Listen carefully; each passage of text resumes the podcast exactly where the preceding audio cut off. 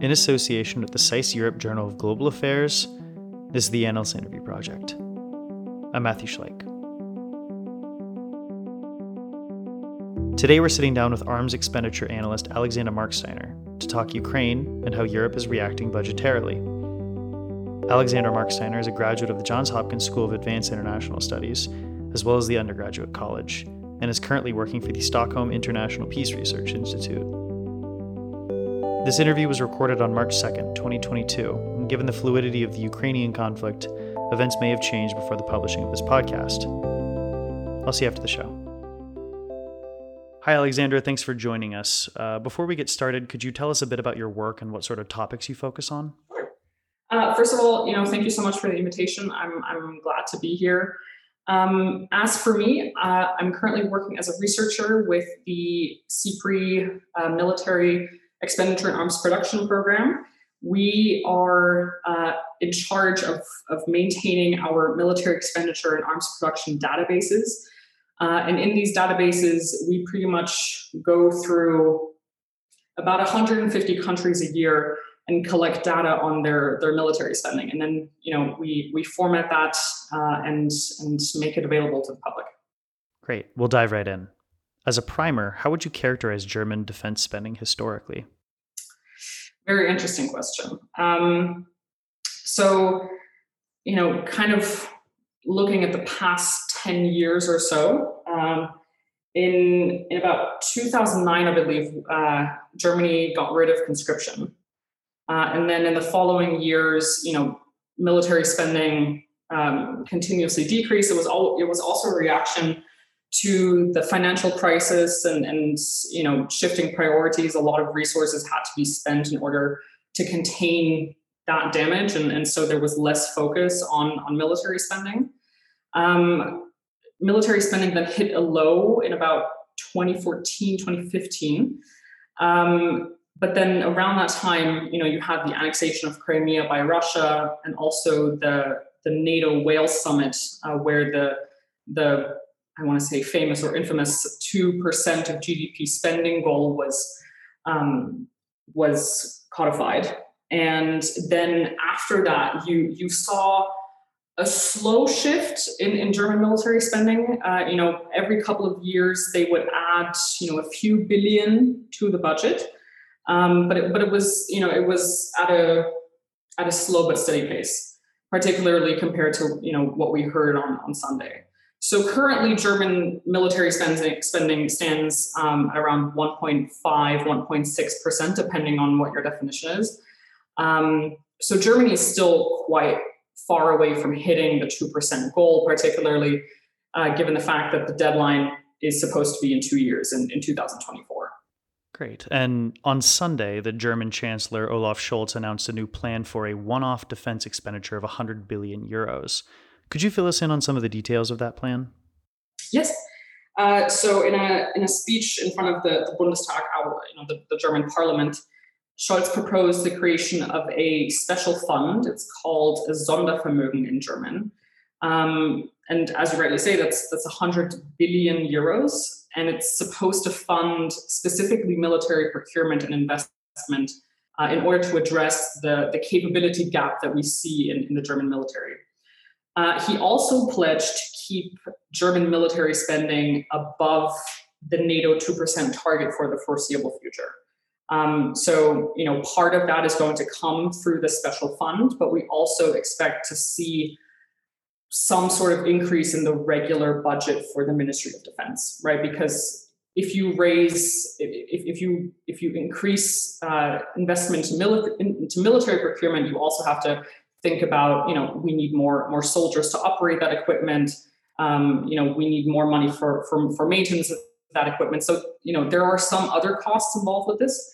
Um, but I think against against the the backdrop that I've just you know try to outline this is a, this is a huge a humongous shift in, in german defense and security policy and another thing to note is that the 100 billion you know that's actually twice what germany spends on defense uh, currently per year so it's it's really quite a large number but one of the main questions that remain is over how many years will that special fund actually be spent um, you know because procurement processes are uh, notoriously slow.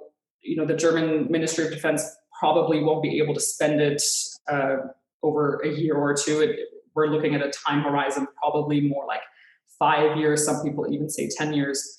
Um, but but even then, you know, if you if just for simplicity's sake we assume a time horizon of ten years, that's uh, that's an annual investment of, of ten billion. Uh, that would essentially double what the Bundeswehr currently has for for procurement and, and investment. So, uh, you know, even though the, the 100 billion will be added to the 2022 budget, it's not going to be spent all in 2022. Um, this is this is going to take a while.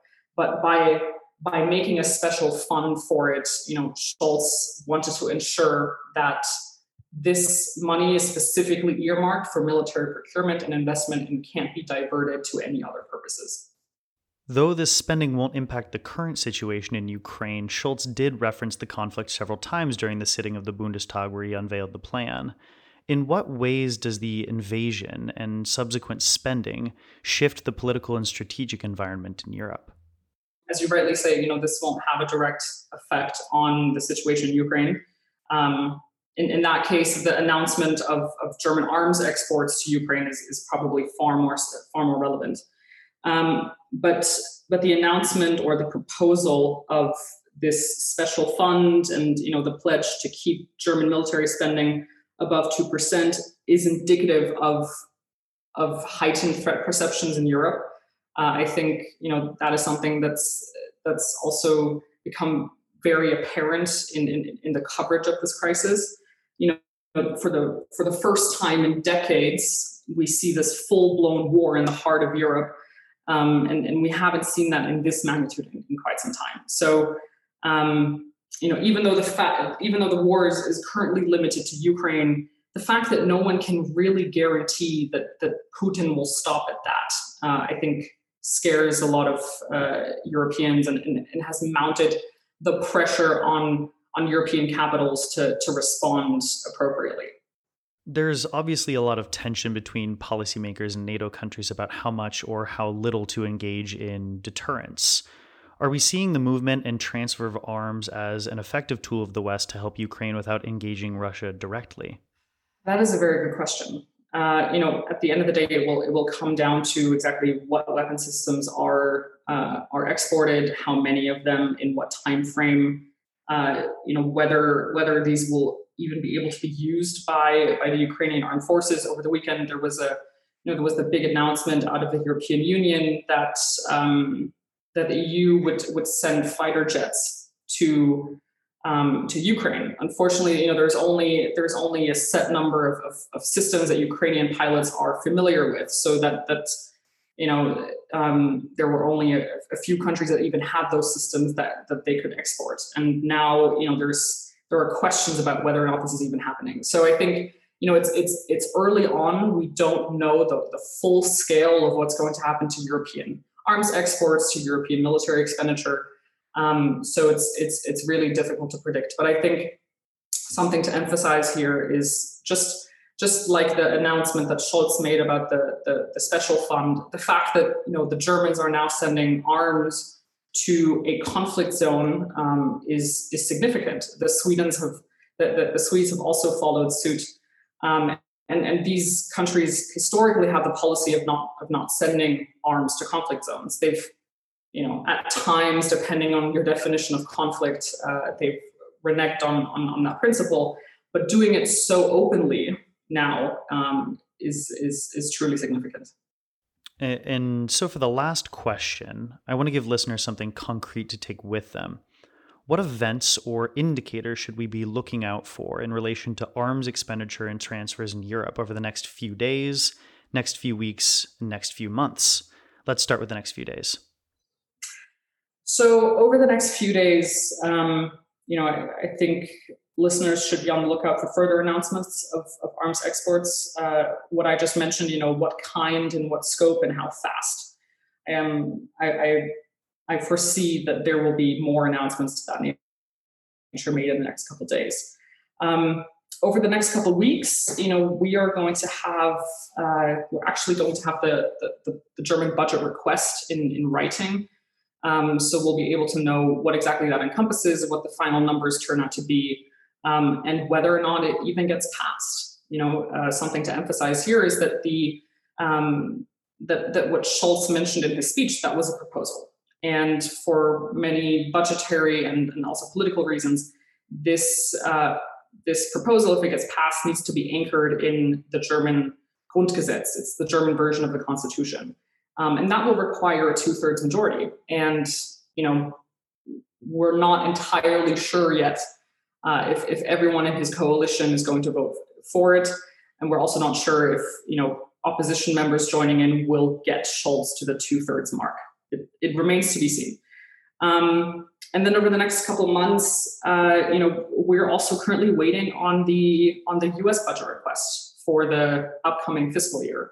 Uh, we don't know exactly yet when that's going to be published, but it will be interesting to see whether or not this the situation is reflected in it, and whether uh, you know the U.S., which already spends um, you know by SIPRI definition 800 uh, billion U.S. dollars, um, whether or not the, the defense budget will be further increased uh, to, to, meet, to meet the needs of the day.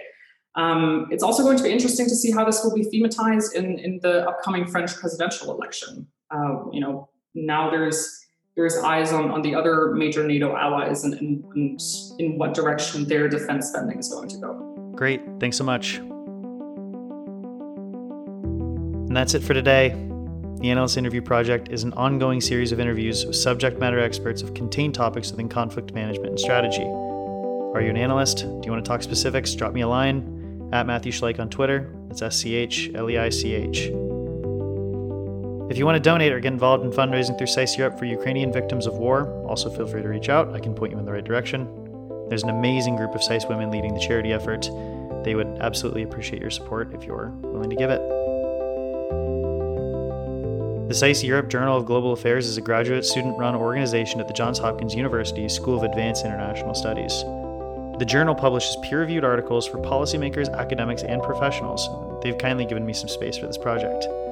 For more information, visit the journal online at saisjournal.eu. That's S A I S J O U R N A L dot E U.